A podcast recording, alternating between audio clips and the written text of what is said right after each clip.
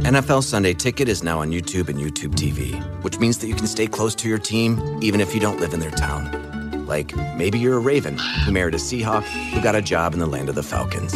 With NFL Sunday Ticket, you can watch your team's out of market Sunday afternoon games no matter where you live because you shouldn't have to change teams even if you change towns. NFL Sunday Ticket, now on YouTube and YouTube TV. Go to youtube.com slash presale to get $50 off. Terms and embargoes apply. Offer ends 919. No refund. Subscription auto renews. What's up? It's Kaley Cuoco. When it comes to travel, we all have a happy place. I just went to my happy place. I just went to Maui, and it was truly amazing. Priceline has always been about getting you to your happy place for a happy price with deals you really can't find anywhere else. Like up to 60% off select hotels in Costa Rica or five-star hotels for two-star prices in Cabo. Go to your happy place for a happy price. Go to your happy price, Priceline. The Grade Cricketer is a Twitter stream. It's about playing cricket at the grade level. Boys, get a few today, did you? To be honest with you, I um, hate grade cricket.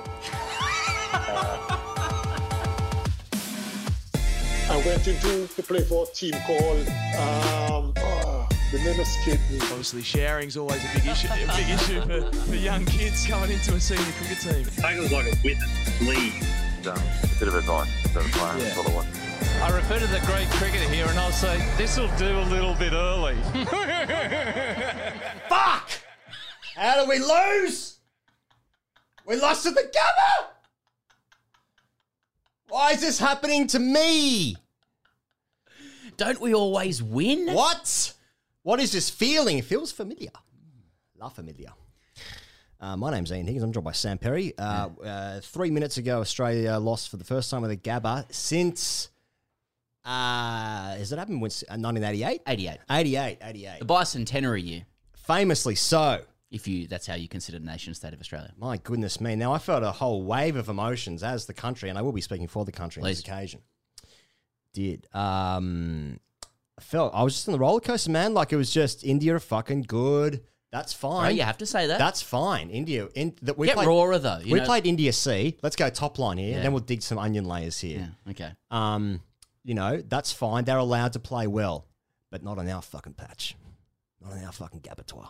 All right. Yeah. Australia, fucking dog shit. It's the worst team I've ever seen. This bowling lineup is the worst I've seen in a generation. Keep going. It's the worst I've seen in a generation. What's wrong with the fucking sticks? You know, having a stick. Can anyone bowl but fucking Pat Cummins? Yeah. Best bowling quartet in the world, or that we've ever produced. Yep. Can Cummins do it, please? Cummins getting hammered by a pant. Probably just saying "A- any danger of anyone else having a bowl. Lads, yeah, can I have a blow here? Anyone want to roll? Yeah. four for four for thirty off twenty five. Anyone else fucking pulling some weight?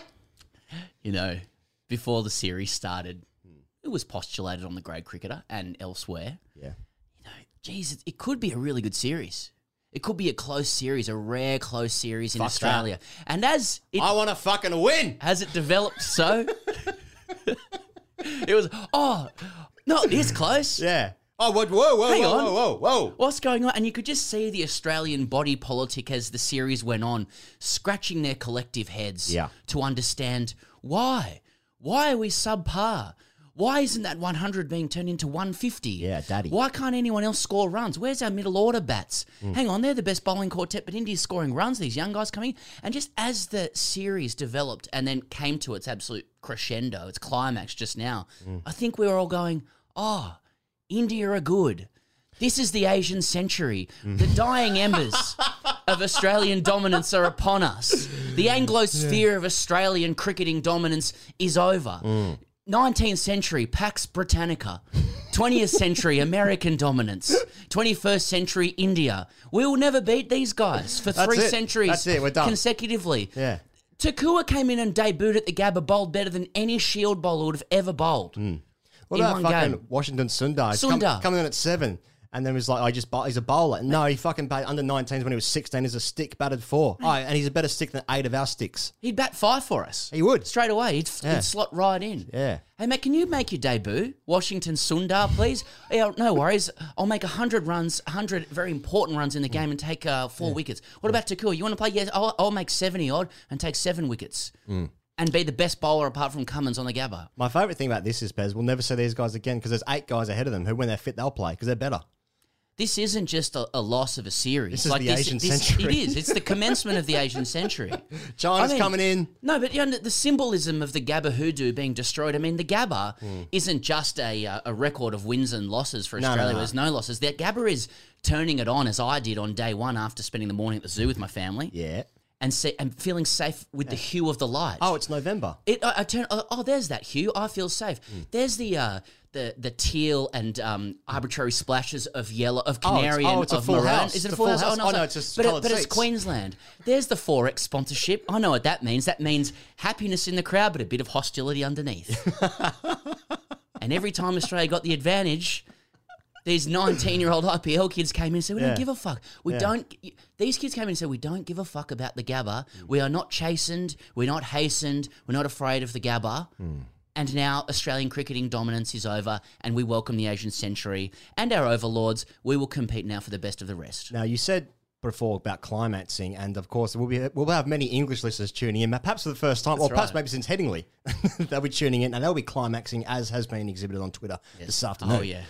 Uh, as is their A want. good day for that genre. A good day. A good and day. congratulations. Hey, Joe Root's back, and Yeah, we're fucking India won at the Gabba. Yeah, Yeah, hey. guilty. Sam Curran's on the show. Should say what's happening on the show. hey, uh, Sam Curran's on the show. He's in Sri Lanka. They won a test match. And Tim Southee's also on the show, um, who's from the number one test team in the world. And look, the Aussies are in season, but isn't it interesting that a couple of other countries uh, put their players forward? You know, and the Hmm. Aussies, uh, poor little Aussie cast that could, the TGC, Hmm. cannot uh, cannot secure a guest this week. Well, we got Tim Southee and some Sam Curran anyway, so we're, do, we're doing okay. Um, but uh, what was I going to say? Oh, yeah, that's right. Yeah, so you're always saying like in comparison to perhaps uh, Edgbaston, where Australia beat that hoodoo, didn't they, in the Ashes in 2019? And and I, I and please correct me, as I'm sure many of you will in the UK if I'm wrong about this, but Edgbaston is Hollies Stand, it's fucking Party Central, hmm. it's l- very hmm. vocal, vociferous hmm. audience. It's abused, but we're funny. Yeah, yeah, Yeah. yeah. It's But witty. we're funny, yeah. it's, it's, It's- witticisms. Yeah. Warner, you can't. Yeah. Um, yeah. Uh, but Gabba's fucking. It's the hue, as you rightly say, the coloured seats. You correctly touched on there, and I'll be the arbiter of what is yeah, and isn't please. right in this podcast. yeah, it's assumed that you're the arbiter. Mate, it's fucking wheels. It's through the chest. It's Yeah. fucking wicket Carry. carry. taking him up here. carry. Fingers pointing up. It's all that. It's Cameron Green. It's Chris Green. Green. Greens mitts. Yeah. Everything. Golden boy. It's all that. Golden boy bowling ball machines at 130 odd clicks. It's David Warner scoring second into hundreds, doing Mm. his Toyota celebration. It, that's what that's what the Gabba is. Not no more. Yep. Indy might as well fucking burn those stumps and take home the ashes with them. Australian cricket's dead. What- It is. Australian cricket died today. Yeah, it did. In front of our very you na- eyes. Nailed the Gabba. We got nothing now. Hobart. Yeah. What's our record like there? Anything? No, they rolled it. South Africa rolled us here. Well, I mean, Recently. to, I mean, yeah, a- and in the uh, in the whole spectrum of this series, you know, in, uh, India didn't play the WACA, did they? So I mean, you know, is is it, is Oh, it, is it a yeah, real yeah. series? And don't you feel like We thought it was going to rain today. Didn't rain, so mm, makes you think. I hope the listener out there can, you know, sense the gritted teeth because like don't you feel this obligation to to be magnanimous about India? It is true. They played better cricket pretty much for the whole series, bar the outlier of the 36. Australia ahead here and there. That was weird. Yeah, that was that was weird in Yeah. in summary. What the fuck happened there? But uh, they, you still got to have that visceral reaction, like we are, about Mm. Australia losing and our entitlement to winning all the time, particularly at places like the Gabba. So I hope the listener allows us that for a couple more minutes. Where's our number five? Why don't? Where's the Just rest bump of him. Warner's groin? yeah, exactly. Where's Yeah. his groin? Yeah. Why are our players playing BBL? I saw Kurtis Patterson in Speed Dealers the other night Fuck on yeah. the bench for the Scorchers. Australia's screaming out for a number five. Hmm. He's got his fucking yellow vest on in his Speed Dealers. Can't even get a hit. He's probably going to the net saying, "I've got to get my first six balls right here in case I get a game against the Hurricanes." How are we meant to fucking take on your Washington Sundars, etc. With that as our schedule, as that is, um, everything's under the gun now. Obviously, there's going to be another Argus review, whatever you want to name the review. There, there's going to be a review. Yeah. Yeah. TJC review. Yeah. We'll review it. I've got a few thoughts. Whatever. I've got a few thoughts, and I want to say them now. You know? minutes after a Cap- loss. captaincy. So much said about Tim Paine. India replaced their captain halfway through the series. Yeah. Played better. Rahane. And look, we saw him on camera. Great beard, great salad. He exudes calm. He's a dad dick. He's dad dick. Now, I don't, I, I don't know if he's younger than us. He probably is. Now, Tim Paine, a lot of respect for him. Come on the show a few times. Yeah. Does he give you the same vibe? I want a dad dick again. Uh, this is visceral. I'm sorry. Hmm. The last dad dick was Ponting. Before that, Steve Waugh, Border, Taylor, all those sort of. Hmm. We need a dad dick again. I don't know who that is. We don't have a dad dick. No, we don't. And that's the problem with Australian cricket. Pat Cummins isn't a dad dick. He's still fucking round. And he's and I and What I don't and I don't begrudge him. Yeah. Well, I mean, I I'm not sure whether to dissect the match or the series Yeah, right we now. I don't know what I'm doing. Well, we're all at sea. We've never we've never been here before. Losing in England, Headingley, etc. We corrected that. That was corrected. You know, there was still the parity was somewhat restored. E- you know, sort of echoes of panic in the Australian team anytime a team takes them on. This time, it's it's a loss on home soil. We thought the last loss against India was because Smith and Warner weren't playing. caveat- now they were playing. everywhere. Caveats, Caveats were everywhere. Now, Yeah. India brought more caveats in, Yeah. and they still won Yeah. with with India B. He was on the bench. Yeah. Um, do you reckon like the Australian bowlers just never, uh, not to give them an excuse, just never got a rest? Just ne- like they bowled 120 overs at the SCG last week. They bowled 110 overs uh, in the first innings. They bowled 100 ish overs today. That's, that's uh, about 300 overs in the space of about seven, eight days. I think I'm right in saying that. Um, maybe a little bit longer than that, 10 days maybe. I think India's bowlers were fortuitous to get Um, No, injured, so no, no, no, no, no, no, no, no. That's what I'm saying. I'm just saying, like sometimes, like towards the end, especially Cummins, must have been like, okay, those who just bowled Matt, that was fucking hard work. Pujara, geez, he loves a stick. This bloke. Now, they would have like got off the film, and be like, "Pfft, lads, can we put the feet up for a couple of days? Oh no. Marcus Harris just clipped one to square leg for fuck all. Warner's nicking off again. What's going on? Matthew Wade's fucking getting strangled down the side. He's pulling, he's pulling pull shots to mid off. Well, do you want a dissection of that? Do, do you want I think- or do you want the, dissection? The actual answer is just Mm. we were just outplayed, but that's I don't want that answer. I want I want scapegoats. Yeah. I want scapegoats. I want caveats. I want to feel like this isn't my fault. It's not our fault. Well, you're talking about the batting there, right? I want Robin Williams to come in, look me in the eye, and say it's not my fault. Yeah, don't we all want that? Sure. I mean, That's a different. That's a different conversation. what what is going to be the lead excuse? I mean, we are recording just after the game finishes, so Mm. what do you think is going to be? It won't be said explicitly, but what do you think will be hinted at in terms of reasons for Australia's loss in this series?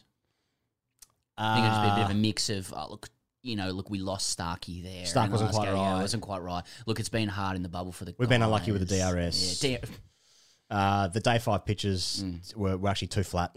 Uh, Oh, it was a bit we- sketchy that Pant batted in the second innings at the SCG after taking a couple of days off, keeping for Saha. Yeah. yeah. It's just a few Yeah. things that went against us. Yeah, we, we, we, we, only won three tosses out of four, uh, so we're unlucky there, I guess. Um, couple of No, drop they won catches. four, didn't they? No, they think they.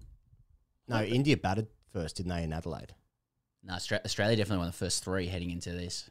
Oh, then yeah, they won all four. Then. Yeah, all four. Yeah, they probably won't offer a big. I think they're smart enough to. Uh, I think La- Langer and Paine will be smart enough to graciously um, explain. Well, gr- graciously concede that India have outplayed them and won, played the better cricket. Ultimately, and they weren't good enough. Well, that makes that makes you feel hollow and empty. Hmm. I know. Yeah, I, I need excuses. Yeah. You know what? Like if I if I get out, I either claim it myself, Yeah. I never give it to the opposition, or it's the umpire's fault. yeah, maybe, maybe maybe there was no chat out there. Didn't get the chat right. I think what burns a little bit is that like this Australian. Yeah, Joe Burns. Yeah, that was it. There it is. Yeah. Who scored more runs this series, Burns or Warner? probably Joe but. Burn, Warner felt right because we were still getting on with it a bit. And, Yeah, you know, yeah, just a bit of symbiosis. I was dropping at the feet Yeah, and going. go. yeah. That's what he can energy. do. Big dick out for energy. I think the thing that burns is that like the Aussie men's test team has been kind of on the cusp of going from good to great for like nearly 10 years, but especially this cohort. It always felt like they were just a batter away. Yeah. They've got the bowlers sorted out. They all work in symbiosis, you know, a few worldies in the bats. They brought through Labuschagne, but they've never been able to make that leap. Just listen to uh, the the like ex commentators exasperated at the Gabba when like Labuschagne gets out for 108, I think it was. And they're Yeah. like, oh no, but he left the runs out there at T. You know, and I think there's just always been that sense that like they don't have the ability to put the foot on the throat and really win the game, like go and kill the game, take it away. Of course, that was from India um, playing really well, but I do also wonder like given they've lost uh, that you know they've been screaming out for a number five or series. And they've not really had anybody to pick from because they're all playing in the BBL a little bit. I'm not pinning it all on the BBL, but there are a few structural issues that I think are feeding into Australia being unable to produce hungry red ball bat batters Well, when we, we, need wrap, them. if we can wrap this up because the BBL is on moment. Yeah, that's pretty, good. Who is pretty, tonight? Who pretty is keen to catch that. Yeah. Um, I it's it's one of them. Yeah, one of them's Yeah. on. Which colour? Yeah. Renegades and Stars is tomorrow night. Yeah, Yeah. looking forward to that. Yeah. Oh, cricket. it's it's it's the Scorchers in the heat actually. That's what I was going to say. Yeah. Scorchers in the heat. Yeah, Yeah. looking forward to that. Yeah. Jason Roy versus Joe Denley. Jeez, a couple of blokes who want to get home, I reckon. Chris Lynn gives it a whack, doesn't he? Mm, doesn't he? Yeah. Um. fuck. I'm sh- I'm shaking. You're mate. I'm- exasperated, I'm, yeah, exasperated. I'm yeah. shook. I'm all sorts of things. Um. Declaration. Yeah, that's what I was going to say. So I think the only other time that Australia has not defended 300, they've lost. They've lost twice in the last couple of years. The other one was Headingley. I think I'm right in saying that. They're, where obviously Stokes has had a day out. That was that was that excuse. um. So in those, Oh, that'll be it. Like- but when, in Headingley, Australia bowled England out for 61, didn't they? And they lost that game. So it's just it goes it goes again now. Is that the batting? Is that the batting cohort's fault for not fucking burying him, not burying the game? Minus 108. It's pretty rich, isn't it, to, to pin a guy who's got 100 to be like that. Well, that's your fault, mate. But maybe it's Test cricket. Maybe it's mm. ruthless. I don't know. I've not played it yet. Us- That's right. Yet is the operative word. Yes, it is. It's funny because it was a pattern through the series that Australia would inch their noses ahead and India would come back. And I think the first few times that happened, there was consternation about Australia missing those opportunities. But then as it kept happening, we've been forced to ask ourselves is this because India are a special team, a good team, an unafraid team, and also a skillful team who do not succumb to that kind of Australian. Uh, when I say bullying, I mean like that idea that when they get ruthless and they get ahead, they don't let you back into the game. You know, they Mm. the, in India just deserve enormous amounts of credit, and like I Yeah, said, the century so. has begun. Perhaps so. I do keep putting this in the context because obviously now England are obviously in Sri Lanka at the moment, and then they go to India and they play a test there. Then India go to England, and we all know that England are going to now beat India, as New Zealand have just smashed India. I think in they New go there Zealand. after the World Test Championship. I think there's just one set between India and England in England in India, Mhm. let's say. So and then the second half of the UK summer, Yeah. is India. I think that's right. Okay, Yeah, but right. But I but I'm just trying to place this in the context of like what's going on with New Zealand, number one test team in the world, just smashed India. India had a full strength cohort. Kohli played both games. Bumrah was playing, you know, all that kind of gear. Um, maybe just like the matchups. You know how like sometimes in sport, just like it, you know, the underdog can win because the matchups are. Am I stretching here? I don't feel like I'm stretching. I'm trying to make a point of like maybe just people aren't threatened by like Indians aren't threatened with Hazlewood. Washington Sundar was not threatened by Cummins. He was fucking front dogging him. maybe the new generation of Indian players is better than the current ones. Well, you made a good point that maybe we won't know how good this series win was for India uh, until five years' time when we realise that, oh no, they've got a generational team, which will keep coming for the next hundred Because you years. can't you can't fluke a series win over four tests. Like that's the great thing about Test cricket. Everyone's you know uh, orgasming over Test cricket at the moment. Five days, four days. There's actually a debate to be had about that, but Mm. now's not the time. That wouldn't be appropriate. But um, you can't hide in Test cricket. Mm. You know, I know that's a cliche, but that's the great thing about it. Like you, you get found out Yeah. eventually because it goes for so long. It's like a league. So you can't you can't go and win two games without deserving it, and then you know drawing the other one, which they probably could have gone on and won. They if could have of them won. weren't in hospital. if we got wickets for the amount of times we littered guys, fuck, we'd be fine. Fucking hell, this be a three day test. Yeah. Game over. So, uh, yeah, I think there's something to be said. It, it was funny listening to commentators again, like exasperated or confused or in wonderment over the lack of fear of new Indian players or of these Indian guys because Australian cricket preys upon the psychological damage we do hmm. to people. And then when you get guys like Washington Sundar and Thakur and Siraj and stuff coming out and they don't seem to be perturbed by our psychological framework of being afraid of the big bad Aussie and they just play. And they're also worldies who've hit 100,000 balls um, in the first five years of their life. That's right. They're all on YouTube. Yeah, and Instagram. Um, they just play free. They play with freedom, and the entire Australian myth is now broken. That sounds like hyperbole, but um, it's it's a red letter day. Mm. India's win. Something something ended. Something died. Looking forward to the cultural review. Mm. Yeah, it felt like the the end of the cycle for this team felt like it was going to be next year at Yeah. the at the end of the Ashes, which also may remain to be true. You don't want to go too far at the moment. But now it's like that's that's you know uh, eight months away, nine months away, ten months away. I'll just keep saying numbers until I stop. Mm. Um, and it feels like there's a lot of Test cricket happening before then. We're going to go to South Africa. What the fuck's Yeah. going to happen there? Heaps will happen. Hey, you remember, Oh, yeah. remember last time I went there? Yeah, I do. Just what Australia Numbers- needs at the moment. Numbers went through the roof. Yeah. A couple of tired guys who've been in bubbles getting really irritable going over to play in South Africa. Hey, good Yeah. news, crowds are back in South Yeah. Africa all of quick, a sudden. Quick wickets and a couple of South African guys who can bowl pace. Yeah. It's all it's a good recipe. Yeah, I got this fucking new guy by 160. Mate, when I saw Jesus. David Warner pulling at his groin, just go, just go "Ah, shit, Yeah. I, I, I Yeah. don't blame him. He's had a look at the schedule. Yeah, exactly. Uh, Yeah. uh, do you think that it's do you, th- do you think it's a cycle thing Australia needs to look at now due to losing to India, or do you think this cohort, this vague sort of cohort that Australia's amassed, would still beat England coming out here in the summer? I know there's a lot. There's a lot. Okay, so like just trying to nail down the weaknesses of the Australian team, right? Yeah. And like you look at the amount of overs that Australia's had to bowl. And maybe that was India's strategy. I think they've out strategized Australia, no doubt yeah. about that. Because I'm thinking as well, like beautifully sucked like- them into that declaration and uh, win in the fourth innings. That was that was maestro shit. Succubus. Yeah. Incubus. That's a uh, different thing. That's a completely different thing. Just wanted to say succubus. Haven't said that in Mm. a while. I was just thinking about like the Australian, like you look at the Australian highlights package of all the bats throughout the throughout the four tests. How many shots are the offside they play? I reckon like fucking like three percent, Mm. almost nothing. Just kept bowling the stumps, bowling the stumps, drag it out, make make the test go five days. This is actually a great advertisement for five day test cricket. India's played a masterstroke, four day chess again. Um, and and like so, you think that, but the amount of time that the Australian bowlers had to bowl, the amount of overs had to bowl over and over again, over hundred overs several times. That very rarely happens in Australia to our Australian bowlers. So maybe they were just trying to grind it out, grind it out. Because I was looking at the matchups, looking at the Australian batters, especially when Warner came out. That was like, well, Burns fucking. That I was in hindsight, that was silly to to give Joe two games. And then Pucovski comes in, he looks good, then he gets one test, and they got to fill in with Marcus Harris. Then you look at uh, Matthew Wade, he's in and out. Oh, he's sorry, in and out. He's not in the best form of his entire life, no doubt about that. Travis Head, Fringe, Cameron Green, never played a test before. So like, I think in the batting there, we can we can get close to these guys. I think hmm. so. They've just out strategized Australia. So I'm thinking about like, what's the weakness in this in this cycle, whatever this fucking cycle thing is in Australian cricket at the moment? What's the weakness? And and you can't say it's the bowlers. I know Stark hasn't bowled well in the series, and Lyon has been completely nullified by India in this series. But like, Well, you go that's in- a weakness. You go into the last. Okay, yeah.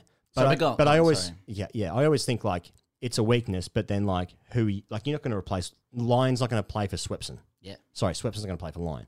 And then you go into the last Test match, right? And Stark is maybe, uh, maybe he's under, maybe he's not fit. Maybe the rhythm's off. I don't think he's not, he's not fit because his last spell he bowled, which was four overs, went for thirty-seven on a day five pitch. It looked off, he looked off. He was bowling one forty-five. Yeah. So the, like the gather that- looked weird. It Yeah. was, I don't know if he was think- holding back or whether literally he's, he's lost it. I mean, but he's I'd imagine The pace injury. is up, but maybe the Yeah. rhythm is off or Yeah. whatever. So like, but then if you go into that last test and you don't pick Stark, and then obviously Pattinson is injured because he was doing some shit, and then so then you got to play either Neser or Abbott. Big call to give a test debut to a guy, and if they don't perform, then it's like, why don't you play Stark on the last day? Gives you runs as well. So it's like, so I don't think, I don't think, I think the bowling's fine.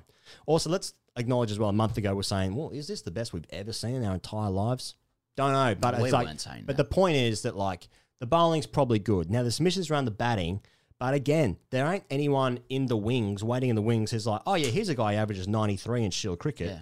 Because that person doesn't exist. Why? Because they're going to play the Big Bash at the same time as the Test season, which runs into a whole series series of like, okay, let's say at the moment the Shield is on and fucking Khawaja is playing for Queensland and he's just racked up back to back hundreds in Shield cricket. Fucking Wade's out of form.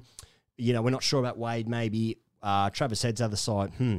Well, Khawaja becomes an option. Instead, he's fucking opening the batting for Sydney Thunder, a competition that is the only competition in domestic sport of any code, any sport, anywhere around the world where the best players of that home country aren't even competing in the fucking thing. It's weird. So I think that's a flaw, but that's a structural issue. Yeah. That's my uh, argument for the Argus Review 2021 season. Well, it's funny because uh, there will be people coming out and saying, uh, Sorry, what- none, none of that was funny, what I just said. I just had, had some words in my head I just need to get out. No, it was good. No, no one. Will, I think people are going to come out and start questioning the BBL's impact on the men's test side. I mean, everything's going to be in the gun now. We've lost a series, so every single everyone is up for review from podcasters like us. Uh, Fuck. yeah, and they're running for the hills. You hear. hear 'em. TGC must go. But eventually, eventually, the BBL will be in the gun, and there will also be a lot of people, uh, uh, you know, in in good faith defending the BBL and starting to ask questions like, well, what's the function of you know, you know, what's the function of cricket if the men's test team isn't doing really well? Is it number one? Because that's what we're used to. We're entitled to it. We have all the resources. We should do that. So people go, why not? Well, the BBL takes away from the depth at the moment. So let's ask questions about BBL. BBL. Um, some will say, well, hang on. Cricket's got enough of any. What's Cricket Australia's job? It's to actually make the game popular, right? That's what they would say, I presume, right? Make the game popular. Well, you need money to be popular if you're watching on YouTube. Bit, bit, bit of bunts. Yeah, there it is. One every show. But um, make the game popular. So they would say, but the BBL introduces new audiences, new demographics, um, new uh, ad revenue. Uh, it it's more eyeballs on cricket during the summer. When are we meant to put cricket on otherwise? Footy crowds out the rest of the schedule, so we have to play it at the same time. In fact, the money generated by, by the BBL keeps Test cricket alive in Australia. The BBL is intended to compete against an insanely competitive entertainment market. So, in many ways, it's a saviour of cricket. That, people would say that. What, what helps Australian cricket be more popular? A dominant men's Test side that creates heroes and wins all the time, wins games like that? Or is it um, Will Jacks? Just- you know, I I don't know, but but people are getting a bit freaked out about the fact that while we're a pretty good test side, there feels this idea that we're not the best expression of red ball cricket that we could be. There's lots of very good cricketers there, but they're stretched. You know, could Kurtis Patterson be number five? Just using him as an example. Well, he'd be in no position to come in and make runs at the moment if we needed him. And we did, or we needed someone like him Mate. because they're wearing speed deals on the bench for the Scorchies. I heard uh, Scorchies. I heard um, I heard, what did I hear, mate? What'd I you hear, mate? I heard people say after Joe Burns got dropped, he just he just needs to go back to the heat and just whack it around a bit. Yeah. Does he? Know what he mate? needs? Yeah, that's what he needs to face Boomerang. Hit a Fucking kibble out the wanger- middle. wanger yeah, from here. Wanger arm. Fuck me. Um, Yeah. mate, I, I don't. I got Greg Chappell's words ringing in my ears still, man. Mate, if they sort that shit out, they're going to five of the best. I'm paraphrasing. but Yeah. Five of the uh, five of the best teams in the world. They'll never Yeah. lose again. Yeah. Well, that's just we saw the start of it today. I can't think of I can't think of a better away series win and individual Test match win in my lifetime. And I was born in the mid 40s, as you know. Mm-hmm. So I mean, like when England came here in 2011, 12, that, that was probably the best England team there's ever been. I it's it's in the conversation. It's in the it's in the arc of greatest ever team. So that and and Australia were in a, uh, a a weird sort of in between phase, weren't they? Where they were playing fucking Xavier Doherty and Michael Beer got a game and just trying to find out their bowlers and that kind of shit. So you know, England fair play won that series and rightfully so. But I can't think of a team where like you're looking at the team sheet and like before this game, I think they had they had four or seven single fingers test wickets against Australia's 1200 and whatever wickets that they've ever had. Yeah. The runs, you know, Yeah. should all be there. And then India has they didn't, they didn't cruise the game. It was a very close game, and it's one of the best Test matches I've ever seen. Yeah. And it's fucking exciting and it's awesome. Yeah. Test and it can only be good when we're the baddies. Mate, that was going to be my point. when does Australia ever win the close games? No, ever? We, uh, we're the bad guys. This is all a fucking Disney World movie. Cup semi. The ICC is a Disney movie. Yes. And Australia are the bad guys. Yeah. Are we the baddies? Yeah. And we lose every time. Fucking uh, Adelaide over against the West Indies, 91. The Tied Test should have Right. won that one as well. Yeah. Headingley. Um, Edgbaston, was it? Edgbaston with, with the last ball with Kaswitz. Yeah, that's I right. don't think That's it was right. Edgbaston, yeah. yeah. When do we when, when, when do we ever win a close one? Mate, we're, we're Iceland in Mighty Ducks too. like, we're, we're the team that wears the dark jerseys. And we- that's our role. Did you just look that up? I was actually looking up who the bad guys were in the first movie because that would have been better. I just remember the saying Eastland. Who's Vince Bombay? mine too. Uh, uh, yeah, yeah. I, I don't know. Um, yeah, Gordon Bombay. Gordon. Gordon Bombay. So Justin Lang is Gordon Bombay. Adam, Adam Banks. Shit. Yeah. He, he changed size. He was a good fella, actually. Yeah, was he He was a Banksy? good player. Banksy. he actually did some artwork. when you get to know him, he's a good player. he did, some- did some artwork in London Yeah, after that. He used to play for those coats across the road. Came over. Good fella. He's a good fella. I reckon Australia's got a few players with good bloke if you know yeah, that's exactly right. Once you get to know him, he's a good fella. And then when you really get to know him, you go back. Just like most of us, really. Yeah, yeah, Where you good put point. your best foot forward. Good you point. get to know someone. Mate, I had a whole agenda written up and there's a yeah, whole bunch yeah, of stuff. yeah, there. nah, Fuck that's that good. off. You've done well. Um, mate, look, do you want to talk about Sri Lanka and England? Yeah, right. I mean, uh, j- look, s- listen, can we quickly go through a couple of players? Like, can you just give us a, a summary of Cam Green, for example, and we brought a big golden boy in. Uh, how do you think he fared? I think Cam Green did a fine job. He's going to be a Mm. wonderful player. He's 21 years old, Mm. um, and he could he could play for he could play for 14 years. Yeah. um, and he'll probably captain. Yeah. So yeah, he was fine. He did good. Six. I'm surprised he didn't take a wicket. He bowls well enough. Mm. Um, get his body right. He's not even running in yet, as you've said in the past on this podcast. Mm. His batting looks fine. Number six. Yeah, that's good. That's good for me. Big 200 centimeter golden boy, you know, quick enough. It'll be fine. It Mhm. looks fine. Is Wade done? Yeah, he's right on the right on the precipice. I reckon. Right on the precipice. But again, who like for who? I, I'm not sure the answer to that. And they won't. Eddie. For who? Heady. Heady. Well, Tra- mm, yeah, Tra- Travis Head's got a couple of years on. him. He's got six years on him. Travis, Travis Head's not gone. In, I no think capacity. he'll be next ca- cab. I think Head. Hmm. I think Wade was in a better position than Head to score runs in this series. I agree. Uh, but I think it's time to make another investment. Matthew Wade's 33 or so, isn't he? Yes. He averages now under 30 Yes. in 30 odd test matches. Is it going to go up from there? No, I don't think so. uh, You know, it feels crass saying that. You made this point off air yesterday. Yeah, good point. Um, in contrast, you know, well, in, in opposition to what I just said, Wade looks good in a baggy green. Yeah, it does You look know, very good. It looks good. It looks good. It's chirpy. It's pugnacious. It mm-hmm. stands up to Neil Wagner. It's the right amount of stubble. Yes. It frames his face. His, fra- his face frames the baggy Perfectly green nicely. so. and the perfect and the baggy grain's got a little bit of beer residue on it. Just scuffed enough. up a little bit, Just just so. just enough to say, oh, "Fuck, he's seen some things." Let me Yeah. tell you, you, mate, you get Matty Wade and a couple of beers, and they say, "Call Matty Call it an Uber." Call him an Uber. Two after two beers. Quite the rack on turn. Quite the rack on tour, Give him indeed. three. Oh. Chuck him in an Uber immediately. For everyone's sake, not least his. Know nothing about him. Never met him. yeah, it's never happened. Uh, I've got best bowling quartet question mark. All I've got under that is Hazlewood is farmer wants a wife. Hazlewood is fun wants a wife. Mate, he's just he's fucking side mouth, he's gruff, he's Yeah. he actually used to bowl with a straw in his mouth. he didn't want flies to get in.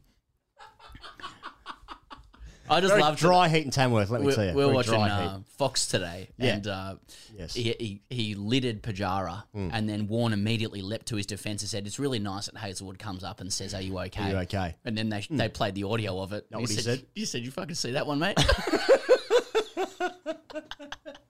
No, he's a lovely guy, Josh. He's he's one, a- one of the greats. One of the greats, of the actually. greats. Yeah. Uh, another thing I wanted to say, we were um, pre- prepping the Seven show the other day, and um, so We Channel should 7 say that we spoke on. to uh, Sunny Gavaskar. Oh yeah, that was Uh, good. And you can check that out on the internet. Yeah, we should say more of that sort of stuff if we were intelligent. But Mhm. um, After we just said we're watching Fox Cricket today.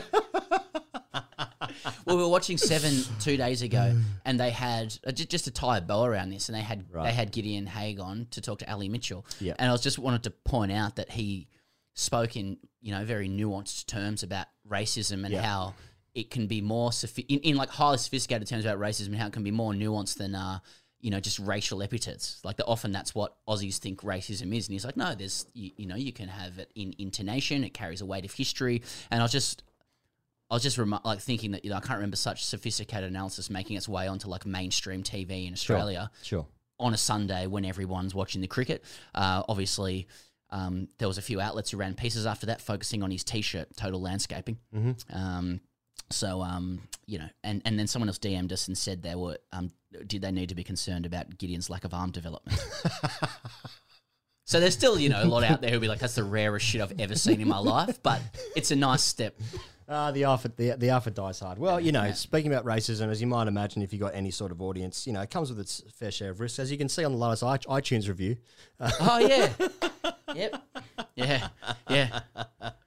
One of those reviews that says, "Oh, I like everything about the show except this one thing." Two out of five. yeah, it's hard. bit of white guilt. Yeah. Mm, yeah. Well, if you're upsetting uh, cunts on the internet when you're talking about racism, you're probably upsetting the right kind of people.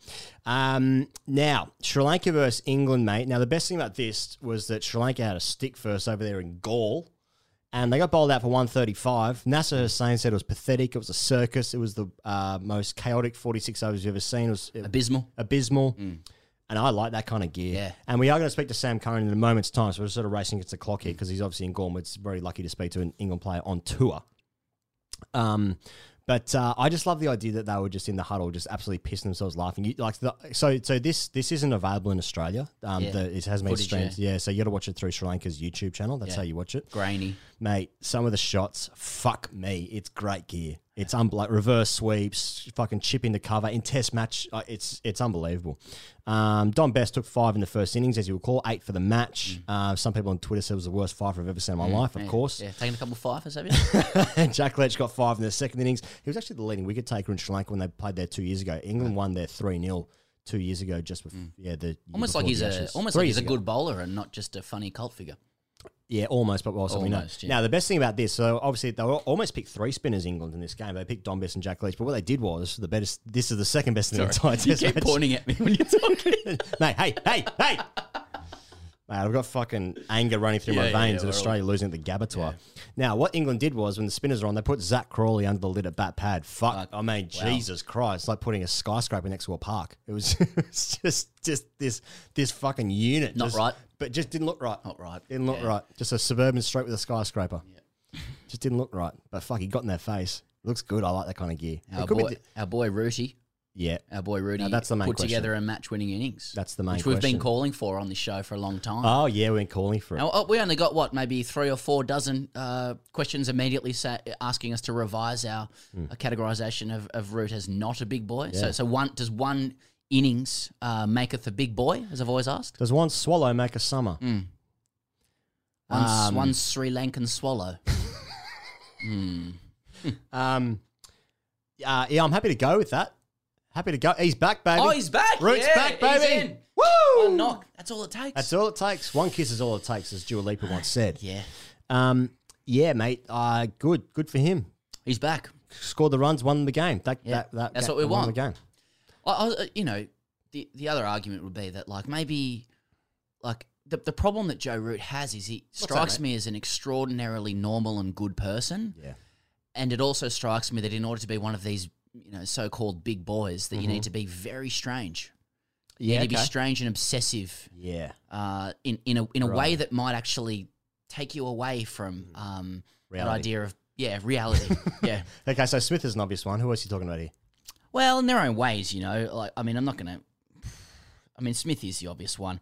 Co- Coley, Coley is a conspiracy theorist. He's a We know conspiracy that. theorist. Yeah, that's right. Yeah. So Yeah. that's us done. He's big on um, wasn't the moon landing? Was that what it was? He's big on conspiracy theories. was put I'm to not us sure that- it's, I'm not yeah. sure it's QAnon stuff, but N- n- that's right. It's more just your standard, Yeah. you know, Elvis Lee, is Har- alive. Lee Harvey Oswald. Yeah. Yeah, but uh, did a bit, did it? Bullet. um, yeah. So that's that. And Kane Williamson. Well, we're going to talk to Tim Southee. We're going to talk to Tim- Southee. There, there's skeletons there with New There's Zealand. They're not letting us know what they are, but they're Tell you covering up. It's Stepford. listen to that's the where I'm- listen yeah. to the straightness of these blokes. Yeah, yeah. Except for With, Nation. with- with respect, the, oh, they yeah, except for Nation, hmm. they do open the door a little bit, but fuck, it's only a little bit of light they're cra- letting in there. Jesus. Yeah, so that's how I defend. The big boys are weird. Root seems to have the respect of his teammates. He's a generational player. He mm-hmm. averages. He's going to average mid forties. Maybe that's enough for him. I think he averages know? 49 at the moment. Really? Yeah, I think so. I think so. But I mean, his trajectory is slippery slope. Well, not anymore. Maybe, 220 maybe this is a year. 228 will help. Australia's there for the taking. But then he got it for one in the uh, in the in the next inning. He's got run out. So there's this guy there um, who's in England. You would have seen this Pairs. Now, what's Yeah. his name? His name. His name. Well, I know his, um. I name know his is DJ Rob name. Lewis. His name's Rob Lewis. What's his DJ name? Randy Caddick. Yeah, okay, of course it is. yeah. Now he's he's like he's trapped in Sri Lanka. He's trapped. He's trapped in Sri Lanka. Um, He decided to stay. he's stuck there in Sri Lanka. He went to see them Yeah. 10 months ago when 10 months England ago. wanted to come out. They cancelled it. He said, oh, I'm just going to hang around. Yeah. He could do his work there, I think. Mm. And Mm, uh, must be nice. and then he um he got to watch them. Yeah, bit of money floating about there for Randy, is there? Oh, yeah. that's- Yeah. Get cynical about it. yeah. So um, I saw that uh, Joe Root then gave him a phone call. So if anyone doesn't know what this is, there's a guy who's like just sitting on the top of the hill at one end at the Ga- at Galle Stadium, whatever that stadium's called. Mm. Excuse my ignorance, um, Sri Lankan listeners.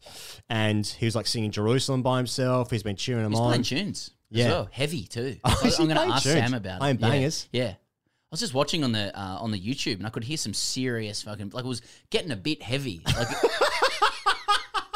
a bit like it's fucking What, you- it's kicking in. You know what I mean? I thought you meant he was playing like Adele or something. No, no, no, no, not like emotionally heavy. No, just the beat. The beat ain't coming heavy, he's my fucking brother. h- hard. Okay. hard and He's fast. coming hard. Yeah. Randy Caddick's coming hard from Galle. I don't know, like Joe Root's batting with Stuart Broad and, you know, just trying to set up a, a, Mm. a lead and that Yeah. kind of thing. And it's just, it's just a bit incongruous. But who am I- Five day I'm- test, hey, eh? I ain't DJing, so Yeah, fuck, that's respect good. to him. Good gear. Good gear. Mm. Well, anyway, England won that game by seven wickets. They were they were 3 for 14, chasing 75, 74, 73, one of those numbers.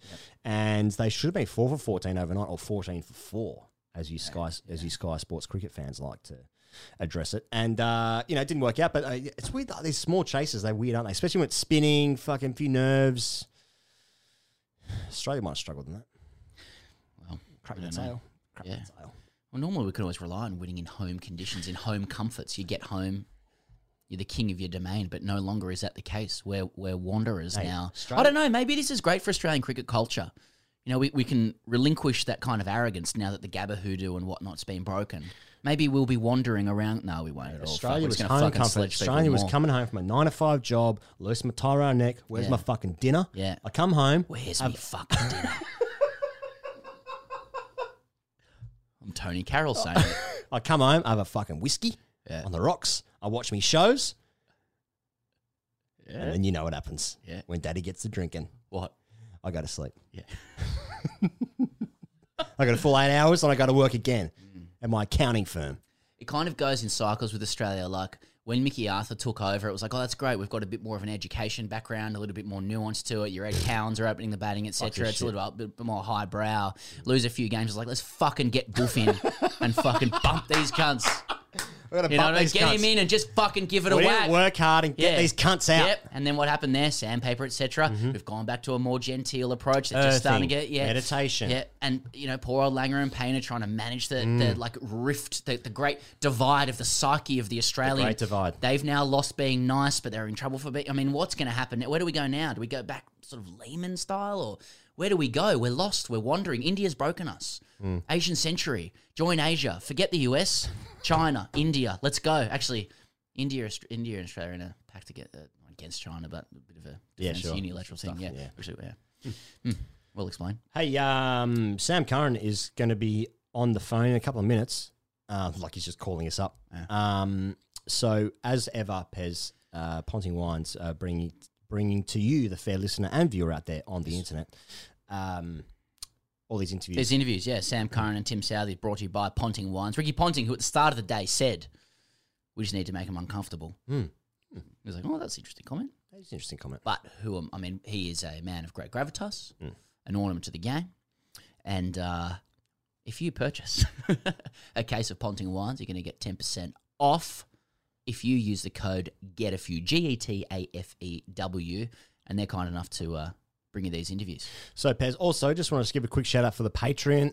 Yeah. many, many, uh, many people joined the last week or a couple of weeks or so. We we spoke to Ben Manenti last week. We spoke to um, Hatzoglou the week before. Yeah. There's an interview with Ben Laughlin on there, Adam Zampa, Jason Krejza, all these little extras you get. You also get episode 23, came out last week of hashtag Us TDSC Fridays, where we went to in depth discussion Yeah. over whether Warren is our Maradona. is Warren Maradona. We're also t- getting in depth about thickness. Yep. Who's thick? Who isn't? Two Cs. Can you play international cricket without being thick? I say no. And also getting really deep into throwdown uh, etiquette. Yes, that's right. Yeah. That's right. That's patreon.com forward slash grade cricketer. Here's Wait, are you gaming? On a Chromebook? Yep. It's got a high res 120 hertz display, plus this killer RGB keyboard. And I can access thousands of games anytime, anywhere. Stop playing. What? Get out of here. Huh? Yeah, I want you to stop playing and get out of here so I can game on that Chromebook. Got it. Discover the ultimate cloud gaming machine, a new kind of Chromebook. Sam Curran, and after that, Tim Southee. In fact, there weren't many players before the war who liked Bradman. That's life. Just fucking back properly. That's what all the people say. I'd have to give you the hog pile. You're riding high in April, shot down in May. Plenty of banter. But I know I'm gonna change that tune. The little bastard didn't even put 50 quid on the bar and say, boys, have a beer. Top in June. Plenty of banter. banter. I said that's life. And as funny as it may seem, some people get their kicks. Funny banter. Stomping on a dream. At least my teammates like me, dickhead. But I don't let it, let it get me down. The little bastard, bastard, bastard, bastard. Cause this fine old world, it keeps spinning around. Always have a beer. I've been a puppet, a pauper, a pirate, a poet. If we didn't want him to come and have a drink with us, Okay, he was uh, Wisden Young Cricketer of the Year. He debuted at 17 for Surrey, uh, 19 for England. He bats, he bowls. He's taken his older brother's spot at various times, which is extremely alpha. Uh, he's with the England cricket team now, he joins us from Sri Lanka. Sam Curran, welcome to the Grade Cricketer. Hey guys, thanks for having me. Good to be here. Nice. Uh, Sam, j- just before we get to the series that you're involved in, uh, obviously it has to be about us. We're, we're recording in the minutes after Australia's defeat to India at the Gabba, um, which, which is our safe place and we're no longer safe. Yes. Um, just how much laughter and joy is there among your team uh, at Australia capitulating to India in this manner? Yeah, to be fair, we've all been watching it from Sri Lanka, like you said. Um, what an amazing game! I was glued to the TV there for a few hours. Um, now, fair play to India; they played really well, didn't they? Um, but yeah, pity the Aussies have lost their status to the Gabba. yeah, yeah. Sounds very this- the sincere. sincerity, yeah. Now, in my in my mind, Sam, everyone's everyone, everyone's piled into one room. Call of Duty has just been completely banned. I'm, I'm imagining Bearso just clapping everyone. Come on, boys! Come on! Yes, Washington Sundar. Here we go. Is that what it's like? Well, to be fair, I didn't watch it with anyone, but um, we all just had some lunch, and there was a lot of a lot of good chat going around. But um, but um, no, it was it was a great win, and yeah, India did really well, especially after all their injuries and things like that. Yeah. Fair enough. Fair enough. Well, well, speaking on the theme of laughing, obviously you've had a fantastic uh, opening win uh, over there in Galle um, in Sri Lanka, and you, you guys absolutely cleaned up Sri Lanka in the first innings, 135. I don't know if you've seen the footage, but back back in the Sky Sports studio, there was I think it was Rob Key, I think uh, you know Wardy was there, my friend Wardy, and uh, and Nasser was just ripping into the Sri Lankan batting performance. There was obviously reverse sweeps going wrong, spoons to cover. You know, were you guys just like going into the huddle after every Dom Bess wicket and just laughing? Um, to be fair, we came off after that innings, and um, there was a few burgles, which I reckon you're not going to take for granted. So it was. Um, you saw you saw the way South, uh, Sri Lanka came back in the second innings. We bowled 140 overs, or so they batted really well. Mm. Um, yeah, luckily, and then Dan Lawrence and Johnny played really nicely to knock off their little target of 70 odd. There was another strange scenario in the match as well, Sam, where and, and you would have noted this, where um, Rooty, my mate Rooty, Yeah, has, uh, has, yeah. has played a sweep or reverse, but I can't remember. And he's underreached it into the ground. There was a bit of consternation that the camera, flat, you know, DRS not out, everyone moves on. Mickey Arthur's losing his mind, saying that uh, it's come off his glove and he's been caught. Uh, he's been caught at short leg. Um, and then another umpire saying no, it's actually hit the ground. bounced, Now, mate, can yeah. you shed any light on that? Is it the, the most village exposure of an international kind of um, person, an international cricket guy, not knowing the rules of the game? to be fair, we all it actually came up on the TV whilst we were batting. All, all the boys were in stitches because obviously he thought it, from the from the front angle it obviously looked out, but then from side on Rooty obviously hit it into the ground. But um, yeah, I, I think I saw a bit of bottle throwing and things like that, which was quite funny to watch. Obviously, a hugely important innings for Joe. 228, I think it was in Mm. the end. You know, there's there's been a lot of chat around the cricketing world Mm. um, about you know the who are the top the top three, top four big boys. You know, Mm. did did did Joe come into the shares just screaming, shirt off, beers, get around me, boys. I'm back in the big boys. Is that what he Big said? boy again. Yeah, to be fair, no, Rooty played really well. Like you, like you said, um, Hmm. he's obviously a world class player. Um, last year was obviously reasonably quiet for him, but to start the year off with the double hundred, just kind of, we've obviously got a massive test year with. I think there's probably 17 tests for us. Which is quite a quite a big year. So for our captain to start like that, which was really nice, and um, hopefully come Friday he can get a double ton again. Mm, of course. D- One one on you, Sam. Just noting that uh, in in the first test, you you batted seven, you opened the bowling. There's so much conversation in Australia about all rounders, and it just always strikes me how difficult it must be to have expectations to deliver with both the bat and the ball at the very highest level of the game. And I I mean, I know in Australia, unless you kind of average over 35 with the bat and under sort of 28 with the ball, everyone thinks you're shit. You know, um, h- how, how do you go about preparing for both disciplines? And do you think the expectations on all rounders is correct? Yeah, well, I think um, we've actually got King Kallis with us here. Talking of averages, he averaged about 50 odd with the bat, probably 29 with the ball, so he wasn't too bad. Um, but um, no, I think there is a lot of responsibility on all rounders, but I think it's a nice responsibility to have because I'm someone who probably goes out there, tries to make an impact with both bat and ball, and when you get a first baller like I did, you've got to try to take a few wickets. So that's um, that's kind of the nice part. When you fail one aspect of the game, you can always contribute. Whereas if you're a batter and you're nicking off early, your your game's almost done. So um, I think it's a nice place to be in. But you could say there's a bit more expectation. But um, yeah, it's always nice to have all rounders on the side, and obviously Cameron Green's done really well as well for the Aussies. Mm. You said there, Jacques Kallis obviously been he's a batting consultant for England at the moment, isn't he? I mean, first of all, just it does look a little Yeah. bit weird, doesn't it? When like he's wearing England kit at train, it doesn't not doesn't something quite doesn't quite match up there, you know. But like, but also, can we just talk about the chest on this thing?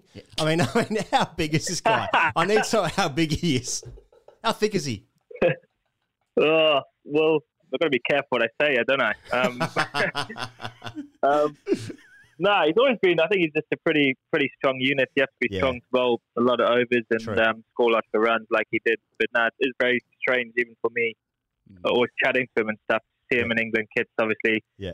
Great for us because we're all taking a, a lot from it. Um, but yeah, he's great to be around, and hopefully, it's not the first tour he does with us. Hopefully, he can hang around for a while. Sam, uh, there's been a lot of press about Rob Lewis, uh, who spent 10 months in Sri Lanka waiting for The the, old team Randy to... Caddick. Well, I was going to say, waiting for the team... the old Randy Caddick. Sounds like a name for my penis. Anyway, um, but um, sorry, Sam. But uh, he spent 10 months in Sri Lanka waiting for the team to return after the original series was postponed in, in March. And you said he's DJ Randy Caddick. Uh, he's waited 10 months to see you guys. Now, I was watching on Sri Lankan cricket YouTube. It's the only way to watch it Mm. in Australia. Was I hearing some of his tunes through YouTube? Very, very heavy. Um, and was that welcome? Um, the house music. yeah, it was house, but just you know, root and broad batting and some house music in the most picturesque ground. I, I kind of liked it. I just wondered whether was that welcome for you guys, um, and and what did you make of that kind of fandom? Yeah, to be fair, we actually read about it probably a week before the series. There was a rumor going around that there was a fan in Sri Lanka who had stayed here because we flew back in March because of um, COVID. So we obviously got home and then he's hung around. And to be fair to him, it's been a great story. He's don't know what he's done for 10 months in Sri Lanka, but um, he's obviously turned himself into a DJ, old Randy Caddick. and um, yeah, it was quite weird actually because the ground's obviously no one watching. And then we had this army army fan on the fort, and then apparently the police came and they said you can't watch this game, and then our media manager got him some pass that let him into the ground. So he was buzzing with that, but um, yeah, it's a great story. I think he's been playing house parties mostly the last Yeah, ten months, yeah, just yeah. sort of going it's around, just, scene just doing just doing house parties. Yeah, uh, yeah. I noticed. Uh, I mean, Moeen obviously, unfortunately, contracted COVID. I think before or during the during the transit to Sri Lanka. He's out of quarantine now. How's Moeen doing?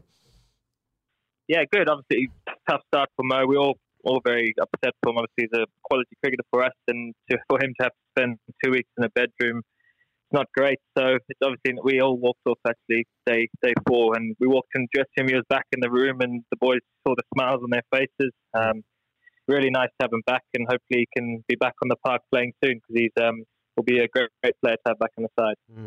I noticed uh, in your 20, des- 20 test to date, Sam, um, you've got a pretty amazing record. I mean, England almost always win when you play. I mean, how keen are you for Jimmy Anderson to retire so you can just play all the time? um, nah, obviously, as, to, to be playing with Jim is obviously great. Um, I'm learning a hell of a lot from him. Um, he's one of the one of the greats. So I'm sure. I think he's, he's probably 39 now, so he's still a world class bowler. Don't know when he'll be done, but hopefully it's not. Hopefully he can come over to the Ashes in November and get you out boys out of the Gabba. we never lose at the Gabba. Yeah, yeah. Well, we do now. I just get the feeling it's just. You just no one's meant to say a bad word about Broader Anderson. Hey, they're just they're, they're, they're, they're just the kings of the jungle, the and you, you, could- you guys just play whenever you need to play. It's all good. Hey, yeah, it's just just on just on that, Sam. Uh, I noticed that uh, that that Brody, my friend Brody, now he's he's batting beneath Jack Leach in the order. Leach is now up to ten. I mean, how does that go for Stuart? He's at, he has got a test one hundred and sixty nine, of course. Not bad for an eleven.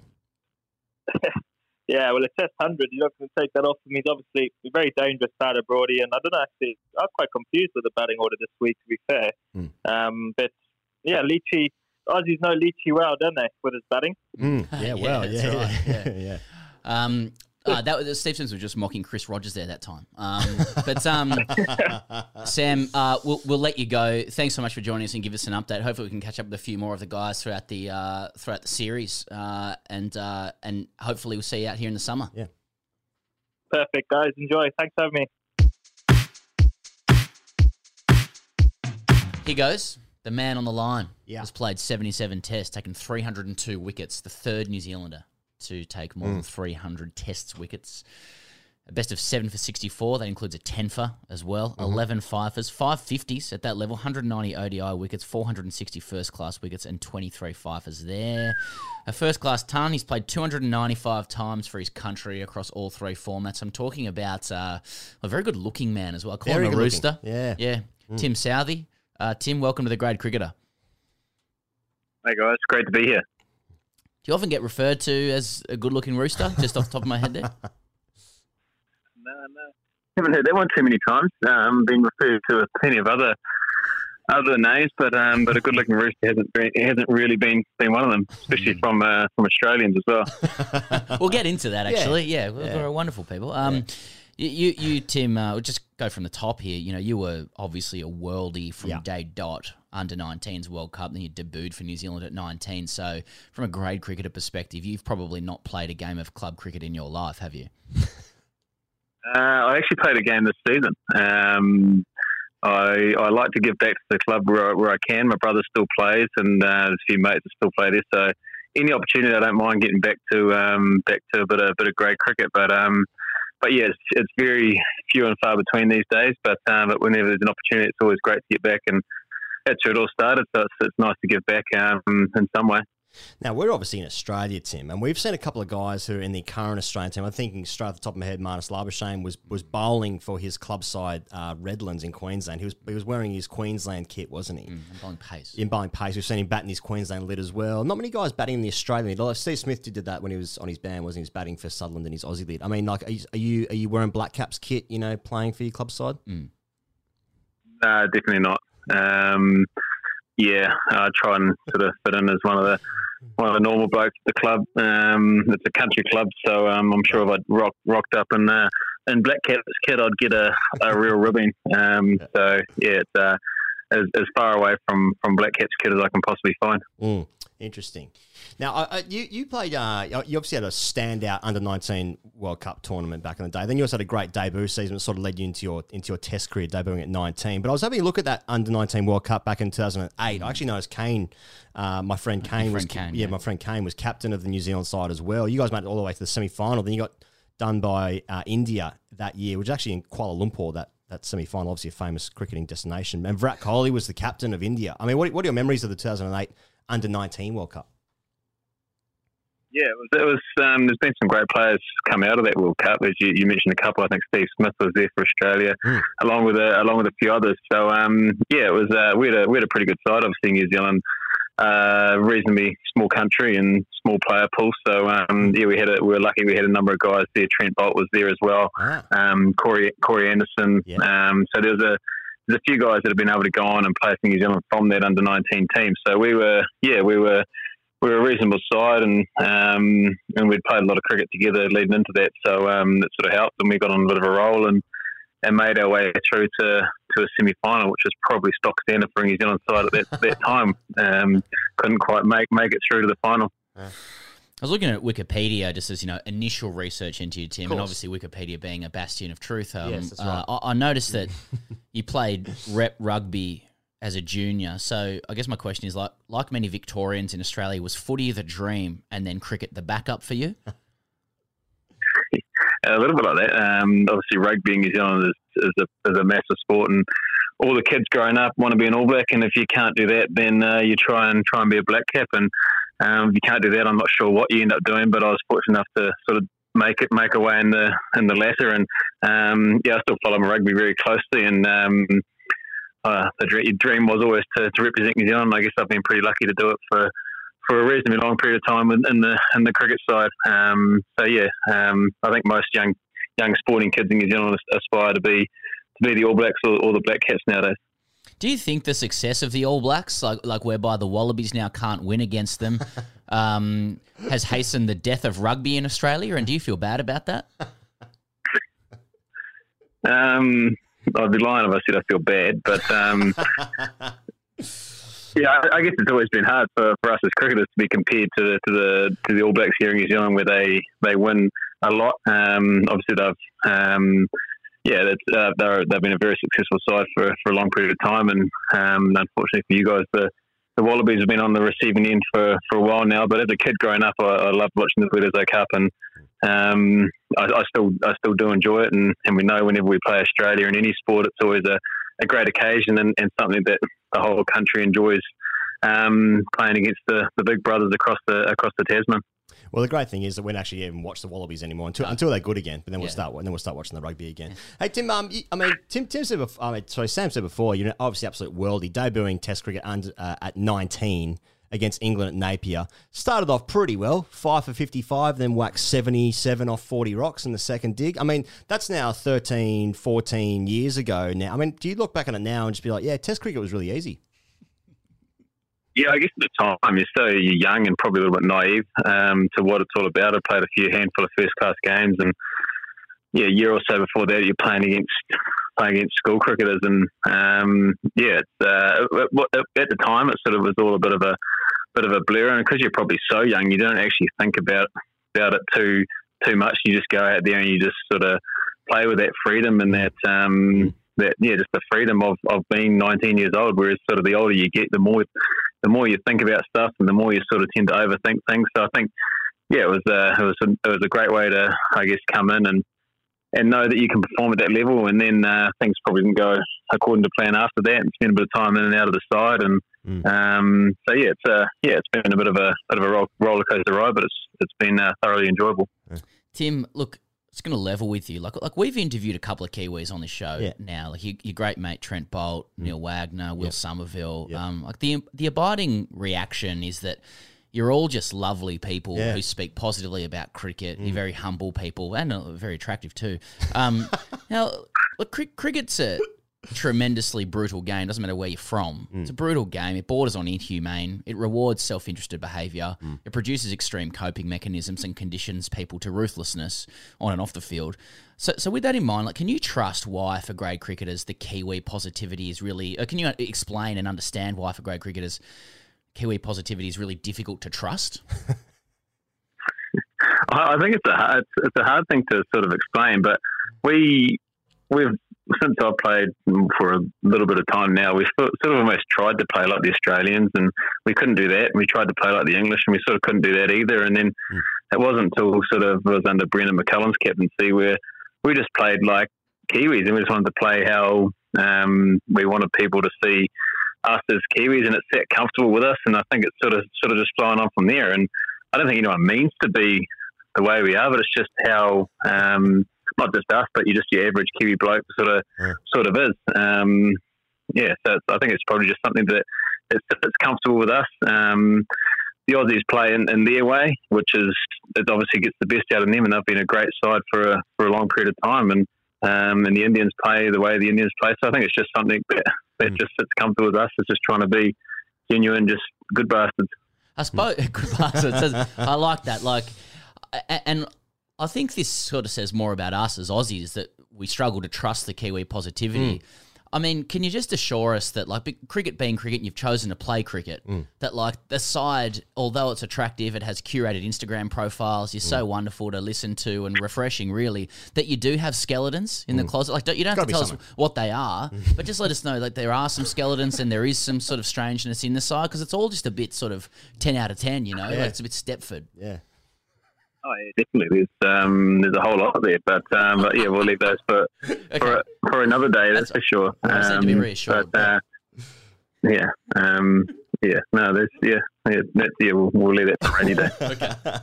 Now, Tim, I, I know you're aware of you know the great cricketer Tone, you know, and thank you for the Instagram likes so, over the year. But I mean, you obviously be aware of the rig-based selection, and I, I, I mean, Kyle Jamieson, how's the rig on it? Yeah. I mean, this thing is unbelievable. Bowls wheels. I mean, that's an exciting prospect for this Test team. Yeah, he's come in and he's, he's uh, the, the way that he's taken to Test cricket has been phenomenal. Um, He's almost a year into the into his Test game now, and um, yeah, he's flying. So um, he's been a great asset to the to the side. Obviously, been been about nine foot helps, um, but he's he's a great kid. He he came on that tour to Australia, which we've tried to Yeah. get about last year, um, and uh, and and he just you could just see from the start he wanted to learn, wanted to get better. Just sort of sat there and uh, and took everything in, and and we've seen like each game he's just just kept getting better and better. So um, yeah, hopefully he's uh, can stay injury free, and uh, I'm sure we'll see plenty more good things from him over the years. Is there the same fascination with rigs in New Zealand, Tim? Like in Australia, Cameron Green is a wonderful cricketer, very Mm. skilled, but most of the conversation is about whether or not he's 200 centimetres and how big his hands are. Um, is that just a function of Australian mentality, or, or, or is it the same for Kyle in New Zealand? Um, probably more of an Australian thing. Um, There's a few guys that you, you can kind of hide your rig a little bit in cricket shirts. Where you sort of ask for an exercise up and kind of tuck it in where it sort of makes you look a little bit better than what you can. But um, but yeah. Um, yeah, I think the, the I think it's probably more in Australia thing. The weather's a bit warmer, so you probably get your rig out a little bit more over there than what you do here in New Zealand. Uh, yeah. Hey, Tim, how much how much the, does the team in New Zealand at the moment talk about you know that number one test ranking? Because I know that like if you know in Australia when Australia has has gone back to number one or whatever, you know there's it's in every bit of PR marketing. There's there's random emails come out, you know text messages from Chinese marketing agencies come out to just random numbers. You know we we really celebrate you know being number one. Whereas I feel like New Zealand we're like oh yeah we just played some good cricket, you know just hitting some balls and you know just taking our wickets and stuff. Like what's what's the sort of how much does New Zealand talk about being number one? I think it's because it's the first time that we've been able to reach that. It's been it's been pretty cool and pretty special. The guys we enjoyed um, uh, a few cold ones after the last Test match, celebrating um, what is a first for us as, as a country. But um, but yeah, sort of life carries on, doesn't it? It sort of doesn't really um, consume too much of our time. It's it's pretty cool to, to be there, but um, but we know that um, when we when we chuck on the whites again, and our um, our rankings don't really matter too much. It's about the job in hand and what you what you're trying to achieve. So um, I think it's pretty cool, and it sort of shows you the the hard work that's gone in over over a number of years, and a lot of players have sort of contributed to that, and we we recognise that and we understand that, but um, but yeah, it sort of doesn't really um, consume too much of of, uh, of our um, of our energy or our time. H- How big is the Lords World Test Championship final for you guys? You're in the mix for it. Uh, I know there's a lot of talk about it in Australia over here. I I know you'd still have to make it, but if you did, who'd be your preferred opponent at Lords? India, England, or Australia, and why? Yeah, I think the championship's uh, uh, quite a quite a um, cool concept. If you and and obviously us still being in the in the mix, I think we actually want Australia to win, which is we're finding it very hard to actually sit here and cheer for the Australian side. But um, but yeah, I think it, it does help our does help our chances. So um, if they're able to do that, then that'll be great for us. But uh, but yeah, I guess it adds that little bit of excitement, and, and I think I think any time New Zealand play Australia, it's uh, as I said, touched on earlier, it's uh, in any sport here in New Zealand, it's a it's a great um, great time, and, and it'll be nice to I guess uh, get a chance to resurrect what what sort of happened last summer in Australia, and we we were absolutely uh, yeah not quite at our best, and, uh, and Australia were too good for us. So on a on a neutral venue, it wouldn't be my, wouldn't wouldn't be bad to play against the Australians. Tim, I know Pez said at the, at the beginning of the intro, you know, just gone past 300 test wickets, and congratulations on that. I'm sure that'll win, that'll mean the world from uh, you know to you. That that coming from me, but um, you know, 300 test wickets an incredible achievement. I just noticed that um, you know, Nathan Lyon is playing his 100th test right now. You debuted three years earlier and have played 77, sort of just highlighting how few tests New Zealand play compared to England, India, and Australia. I, I think I'm right in also saying that New Zealand, their schedule for the next three years, you guys have only got eight tests away. So again, just highlighting how few tests New Zealand play compared to sort of the big three inverted commas. I mean, how frustrating is it that New Zealand don't get to play as many tests? I, th- I think until recent years, you probably haven't deserved um, to play the bigger series and play. We played a lot of two match series, which I guess can be can be frustrating at times. I think the players, our players, they all still love Test cricket. Um, obviously, T20s come in and sort of um, consumed a lot of uh, tours and whatnot as well. But the guys still Test cricket is still the pinnacle, and we love love playing Test cricket, and we'd always want to play more. Um, so it is a little bit frustrating that we don't play play much. Um, I think yeah, so just shows you between I've been sort of dropped and injured a, a little bit through that time as well. But um, yeah, just but, um, it does it does show you that we do we don't actually play a, a lot of Test cricket, which is is frustrating at times because uh, the guys do do love it, and um, yeah, I think we're probably worthy of a little bit more more Test cricket nowadays. Uh, we've seen over here, Tim. There's been a big, a whole bunch of conversation about crowd behaviour in Australia, and you know certain sections say it needs to improve in Australia, which I think is true, and then other sections would say, but also it happens around the world as well. I mean, from your perspective, like you know, where's been the roughest place to play in terms of crowd abuse, and um, would you share the prevailing views uh, view that uh, Australia has a few issues to sort out? I think Australia is always always a, a tough place to go in terms of crowd, but but um, that's expected. Like we go to Australia, we expect the crowd to be tough, the the cricket to be tough. Um, I think it's just when you cross the line, and obviously there's a little bit of racial abuse, which is uh, just a just a no go zone. Um, so that's disappointing to hear. Um, that that I guess that that kind of stuff has been said. Um, the banter and the and the stuff you, you expect expect to get is I think is, is fine. Um, but I think when you when you bring race into it, it's obviously a, you you definitely crossing crossing the line. So um, I think there's there's always there's always place for a bit of banter and a bit of tongue in cheek and a bit of you, you you're going to go to Australia, you know the crowd are going to play a play a part. Um, you just hope that they, they just don't cross the cross the line. Uh, and just finally, Tim, given you guys swept um, India last year in, Mm. in New Zealand, you picked up 14 wickets across two tests. Mm. What advice do you have to Australia who uh, haven't been able to do similar in their own home conditions against India?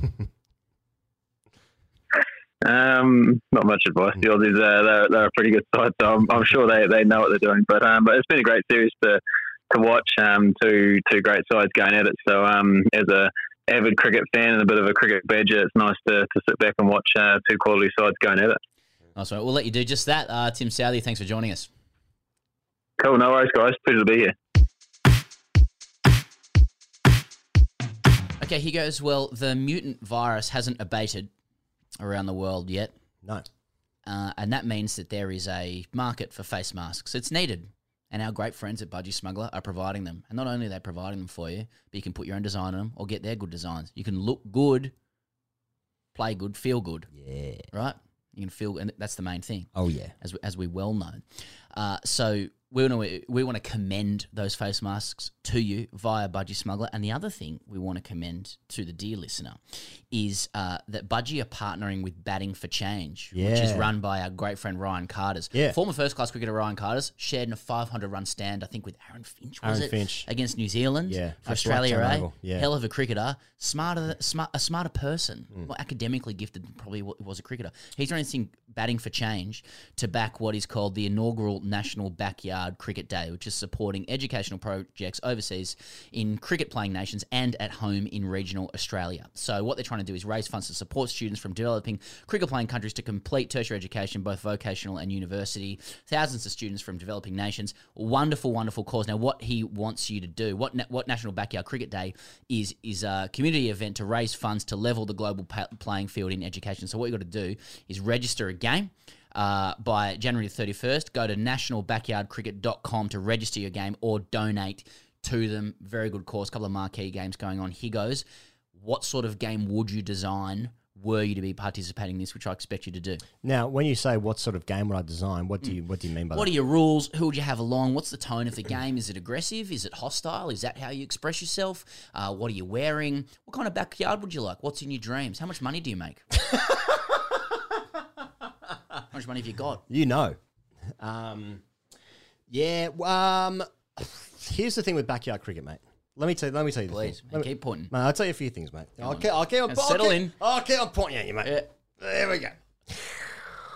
When you play backyard cricket, Sam, and it starts to get a little bit hostile, it starts as a laugh. Bit too much skill flying around. Yes. And then it's like, oh, you're doing run ups, are you? Hmm. And then just you don't get many balls in your half, and that's Mm. fine. That's funny because if it's a if it's a it's a tiled surface, bit of water on that, just get the hose out, and then you and then bowl back of length, and then you start and fucking pajaring some cunts. Yeah. So hitting hitting elbows, necks, you know, arms, chest, that kind of gear, and then someone will flip out and they'll throw the bat over the backyard fence. That's the kind of backyard game that I Mm. want to be a part of because when your mates flip out, that's funny. That's right. And that says a lot about our culture. It Haven't does, really read it? into it too much, but Yeah. for some reason, when they get upset, I feel happy.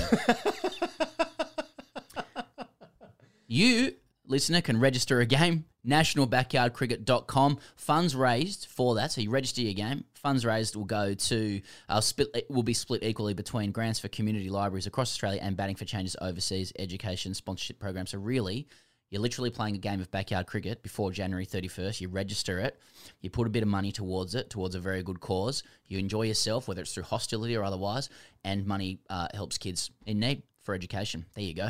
Sounds pretty good. And Budgy's partnering them as well. They're the official swimwear brand. So, Budgy Smugglers, of course, budgysmuggler.com. Dot com. They're good people, Budgy. Um, all right. Hashtag AskTGC. Pez, you had a question just roll in as we Yeah. were about to record, Yeah. and it just caught my eye. Yes. we we get more than one a week, but Yeah. um, this one this one we get a fair bit, and it's um because you know people haven't come along for the entire journey of Mm. TGC, and so and so this story uh, originates from about 2016, I would say. I'll read the question. Please. It's, it's a Patreon question. Uh, it's come in. It's going to read it out to the dear listener. Men- Menachem Mbaka writes in, Boys, with a Z. Boys. Hey. Short time Patreon, first time asker. What is the source and the backstories to Boys? I understand it's something gay British men say, but not much more. Please help. Thanks. Yeah. He goes.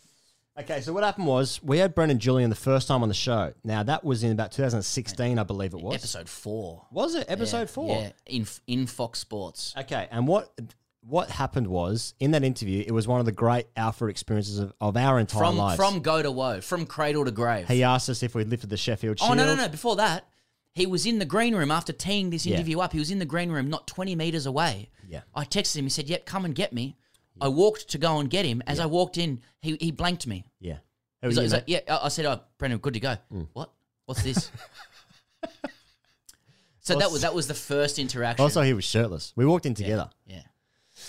So that was the first interaction. During the interview, he asked if we left the Sheffield Shield. He'd asked if we'd been to Jamaica or Barbados, and he said, "Don't go." Yeah. Um, the whole thing was He just refused to answer questions about the circuit in the 1995 tour, which was the most disappointing part. His feet were on the table while he gave it. so if you watch it on YouTube, he literally conducted the interview like this. Yeah. Just fucking leaning back. Yeah, the Sheffield Shield. Yeah, the first game I played, Dennis Lillee was playing first. grade. Yeah, Just, Yeah. just this kind of gear. Yeah. Alpha as fuck. Just I think he said he he he goes. I think I made hundred in the Shield final. Have you lifted the Shield? Yeah. We should say like it was a great interview. So and it he was, actually played the role. and he was also he is also a very nice guy. I will say that. Just but just his he he I don't th- I think he's blissfully unaware of how alpha here he is. He's in the bubble. He's too good now, looking. about a week or two weeks after that, we were at the SCG performing at a function for some reason. We're doing we're performing at something at the SCG, and then he was also there. It was like a charity event thing, and then. Afterwards, the, there was also a Shield game on at the time. It was actually, I think, I think Pete Handscomb scored two was, that it day. It was the great bat off. It was it was, it was after the collapse and a big bat off, and Handscomb Right. got runs and got selected. So that's how long ago this was. And and the, uh, everyone from the lunch went into the um, members bar in the SCG afterwards, and and we walked in, and Brendon Julian um, was talking to like two other people in a circle, and he saw us walk in, and he's Clocked like us. he's like across the other side of the bar, and he just went, boys, yeah. and it was. The single most alpha thing I've ever seen in my entire life, and it was fucking hilarious. Yeah. He wouldn't know our names, still wouldn't. No. Wouldn't reckon. I've seen him many times Mm. since then. Yeah, well, he's come on the show since then. In fact, he came on like six or so months ago. Yeah. During the England uh, summer. And uh, in the text messages, this, the year is 2020, he said, Oh, I'm going to be in at Fox. Do you want to come and drive in and meet me there? Brother, we haven't been with Fox for like four years, man. He's just he's just so alpha. Yeah, but he's great. He's he's he's very generous, and I think he, I think he's a very good broadcaster too. So that's where Mate, boys comes from. That's where it comes from. That's where it comes from. Um, anyway, hashtag I said to say. We've got a couple of questions in here, Pez, E lad. Um, now, a You, few. you, you made a call. You- I I called out to the fair listener and I said, if you've got any net bowling stories, please do write in. Now let's just go with two here, Pez, because I think Yeah, yeah, like, I, we, this is a bit conjunct to uh, this uh, Conjunctivitis, you've got it's, it's, conjunctivitis. it's a little bit conjunctivitis and syphilis at the same time in the eye, so it's a little bit uh, confusing uh, about how much time this has been going on, and I, I can't see straight. Liam Booth writes in, though, however, Higgopotamus and perineum. perineum. Why How do y- I know that? How are you going? On the latest TGC podcast, you asked, you asked for some stories related to net bowling, so here is mine. In the summer of 2013, I was in the final stages of my one year degree in secondary school teaching at Birmingham University. I was completing my final placement at a nearby secondary school when the opportunity to be an official ICC net bowler for the upcoming Champions Trophy arose. Three days teaching geography to disengaged teenagers, or three days bowling my 70 mile per hour in swing to international cricketers, there was only one option. After calling my mentor early in the morning to inform him that I was very sick and likely not in school for three days, I set off to Edgbaston to the Edgbaston nets for my first session with the Pakistan team. It was raining, so the session was moved indoors. They turned up one hour late. I bowled at the bowlers and was quite surprised at how average they were. I had assumed I had always assumed that international tailenders would be top five in a club batting lineup. Mm, they would be. Saeed Ajmal, in particular, And what does he mean by club? Saeed Ajmal in particular was very limited, and I snicked him off a few times. Did you, mate? One other net bowler started bumping him, and Ajmal was genuinely scared. The net bowler got asked to sit this one out, please, on Ajmal's request. Dave Whatmore, Dave Whatmore was coach of the Pakistan team, and he had this pretty mad batting drill whereby he'd fling balls at a slab of marble which was placed on the floor about 10 yards away from the batsman. He called me over to ask him to help lift it as it was fucking heavy. I don't know why that's so funny. to Dave Whatmore goes, mate, this thing's fucking heavy. Fucking heavy. As we managed to lift it up, I said to him innocently, Oh, it's much better when you get it up. he turned this innocent remark into a sexual innuendo, could not stop laughing, and then proceeded to tell everyone in the vicinity, Hey, this lad just says it's easy when you get it up. Everyone laughed. I fell a part of the team, kind of. Next day, it was South Africa. It was immensely enjoyable just getting smashed by AB, Faf du Plessis, and Hashim Amla. I was in the seamers net and was fourth bowler alongside Steyn, Morkel, and Chris Morris, and was made to feel very welcome and a key component of the bowling unit. I think we complemented each other very well. By the end of it, I was even referring to Allan Donald, South Africa's bowling coach, as AD, as he chucked me a brand new white pill to replace the dog ball I was bowling with. I think was probably because my 70 mile per hour in swing is more like 65 mile per hour no swing with a 100 over old ball. The last day was Sri Lanka, and what a great bunch of blokes they are. They seemed a very cohesive unit. Again, a real pleasure to get smashed around by Jayawardene, Matthews, etc. On this day, my greatest cricketing achievement occurred. I bowled Kumar Sangakkara through the gate. To a lefty, I shaped the ball away. I have an action whereby it is nigh on impossible to bring the ball back into a lefty.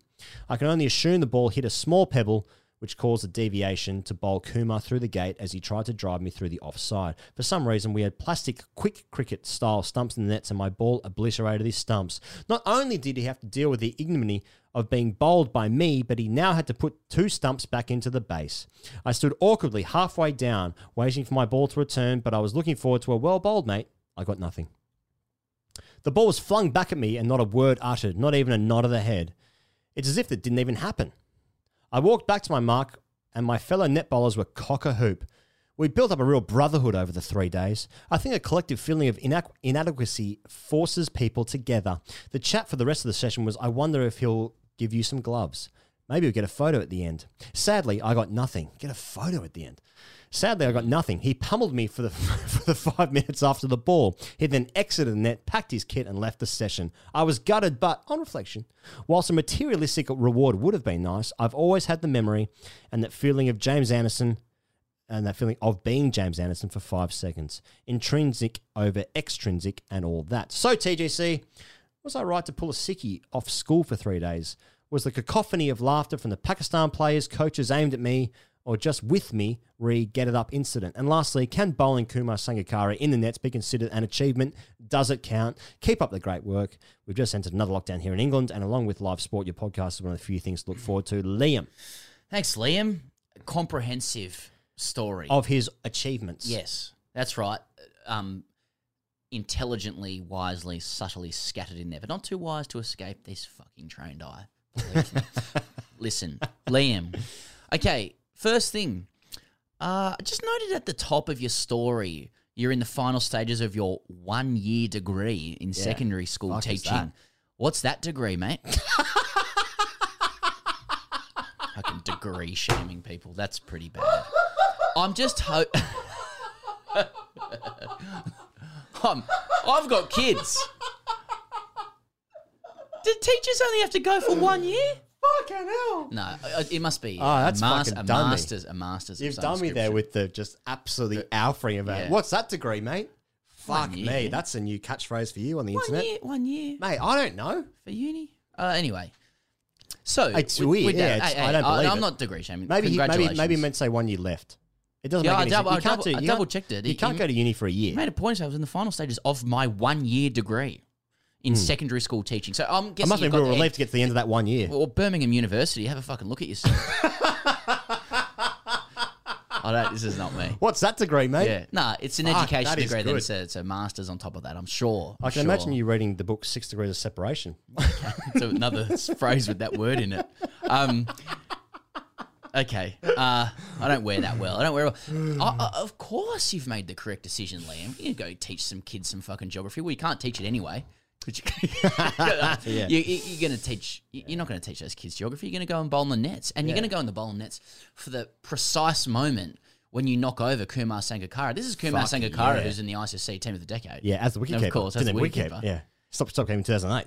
He averaged 56 or so, didn't he, Kumar? And his dad was disappointed. Yeah, I went to pick that up with Washington Sundar as well. His dad also said he was disappointed he didn't get 100 on debut. Yeah. The commonality is that if your father is harsh on you, you're usually good at cricket. Yeah, Nas- Um, Nasser Hussain's dad was brutal on him. Yeah, and, and then it gets into like, oh, I hope it's actually okay for them. But um, I think Ganguly had the same thing. right. Yeah, yeah, all sorts of, yeah. And Bradman, fuck, before I even get to Bradman.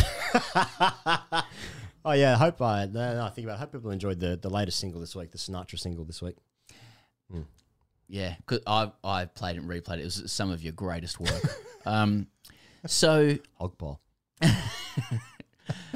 you know, you Sanga, and, and let's get this right around. Yeah. You know, you say you, say you're disappointed with his reaction. Mm. Sangakkara not reacting, pretending it didn't happen, then having to fucking build the stumps again.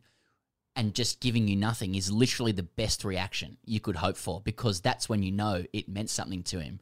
If he fucking fawned over you and said, "Oh, well done, mate," or whatever, Yeah. he'd always just come with this tinge of like, oh, "Okay, I'm just fucking," Ah. you know, you're in um one of those, you know, have a go days. You're in, you know, Yeah, yeah, yeah, yeah, yeah. I think that's kind of Kane, Kane Williamson's charm when he scores his hundred. He's so apologetic. He's like, "Oh, sorry, guys. Like, you know, I scored a hundred. Oh. I'm really." Oh, you, you know, if he says, "Well done," do you want a photo? You're not a fucking make a wish kid. You're You've not a knocked- Make-A-Wish you- You've knocked yeah. him over, Yeah. and you describe it well. You bowl in swing at 112 k's an hour as a weighted left hander. I know that bowler, and that's a that's a pretty easy bowler. That's pretty easy bowler. Yeah, it's the easiest way to bowl. Yeah. Um. So you've knocked him over. Congratulations to you. So if if Kumar had jumped on LinkedIn the day after and looked up looked up Liam, Yeah. then you know you've got him. yeah, yeah, exactly. Yeah, Yeah. Kumar S, and just a fucking egg or whatever it is. Yeah, Yeah, yeah. little question mark over the head. Yeah. Um. So, but I'm not real. I've never done like official net bowling. I did. I had. Uh, Mm-hmm. So I don't know the protocols around. If you get somebody out of you, then um, by you know protocols entitled to a piece of their kit, which is I think is what Liam is suggesting. Uh, but when I was 16, I went to a spinners day at the Yeah. SCG with a whole bunch of spinners. Stuart MacGill, Michael Bevan was there. We bowled to New South Wales. All I remember is Brad Haddin got to everything on the full and smashed it everywhere, embarrassingly so. Off you. Yeah, Yeah, yeah, right. and and everyone else. And Michael Bevan bowled left arm leg spin really quickly. It was like um that was the uh, that was sort of where I was like, oh, you can't give the ball any air as a spinner in pro cricket. Yeah. It- it- and balls that look like they're tossed up on TV are still going really quickly, probably faster than I could bowl medium pace. Right. Yeah. Yeah. Yeah. Yeah. Yeah. Yeah. yeah. Um, yeah. so oh, that's all I remember about Huh. net, net bowling. Um, I like yeah. the idea that Liam thinks that Allan Donald, you just call him AD. Yeah. Allan Donald would be like, fuck's this kid. Yeah. No doubt about Yeah, that. AD. Yeah. Yeah. Yeah, ch- ch- Don't call me that. Chugs that white pill. Please don't call me that. Yeah, exactly. They just call me white lightning. Call lightning. me White Lightning. hey, Michael Holding, what's your ni- nickname? My nickname's Whispering Death. What do you bowl? Yeah, These just ones? These ones. Yeah. I'll just, oh, I just seam up. Yeah. I bowl seam up. We good? No.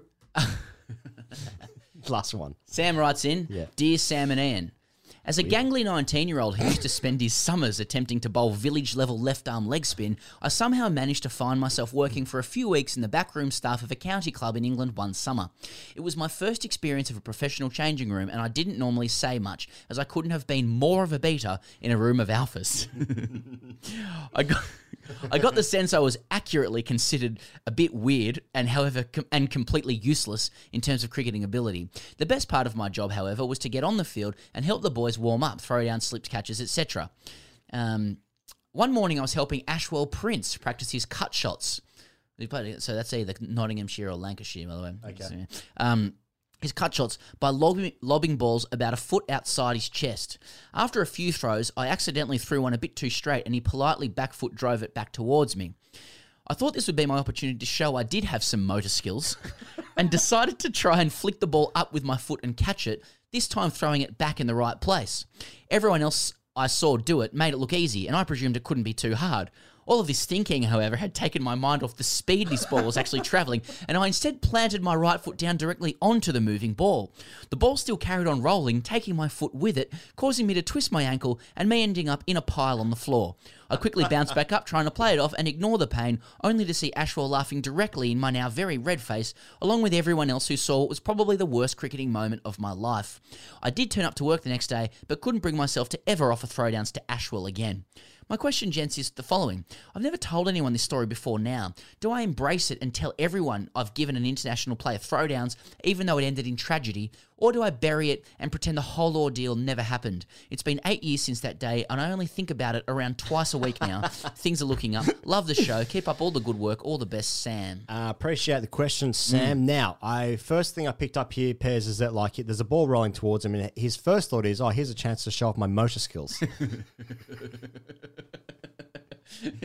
You don't have ignorance is bliss, brother. You know, like all the great sports people, Yeah. they're good because they're partly dumb, so they don't think Yeah, about a lot of stuff, right? yeah. That's why you say, Yeah. uh, but you've got you've got brains, so that's um. Now, I think that he should always tell the story that he. Now, he shouldn't tell the story about what's happened here, even though he's just told the entire world. But um, but he should tell the story about what Ashwell Prince is like as a bloke. Exactly. What are the boys like around the group, around the showers? Who's the fucking you know?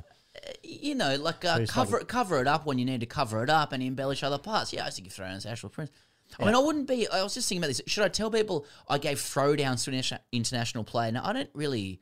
I don't think giving throwdowns to anyone is ever going to confer any kind of alpha status, no matter who it is. You could give throwdowns to an exhumed Bradman, and that still wouldn't be cool. You know, like you gave throwdowns Yeah. to Tendulkar. It's like throwdowns is such a beta activity. It's literally Yeah. it's it's you are a servant slave to that person Mate, I'd that you're giving fucking- throwdowns to. I'd do some heinous things to give throwdowns to Tendulkar. you kidding me?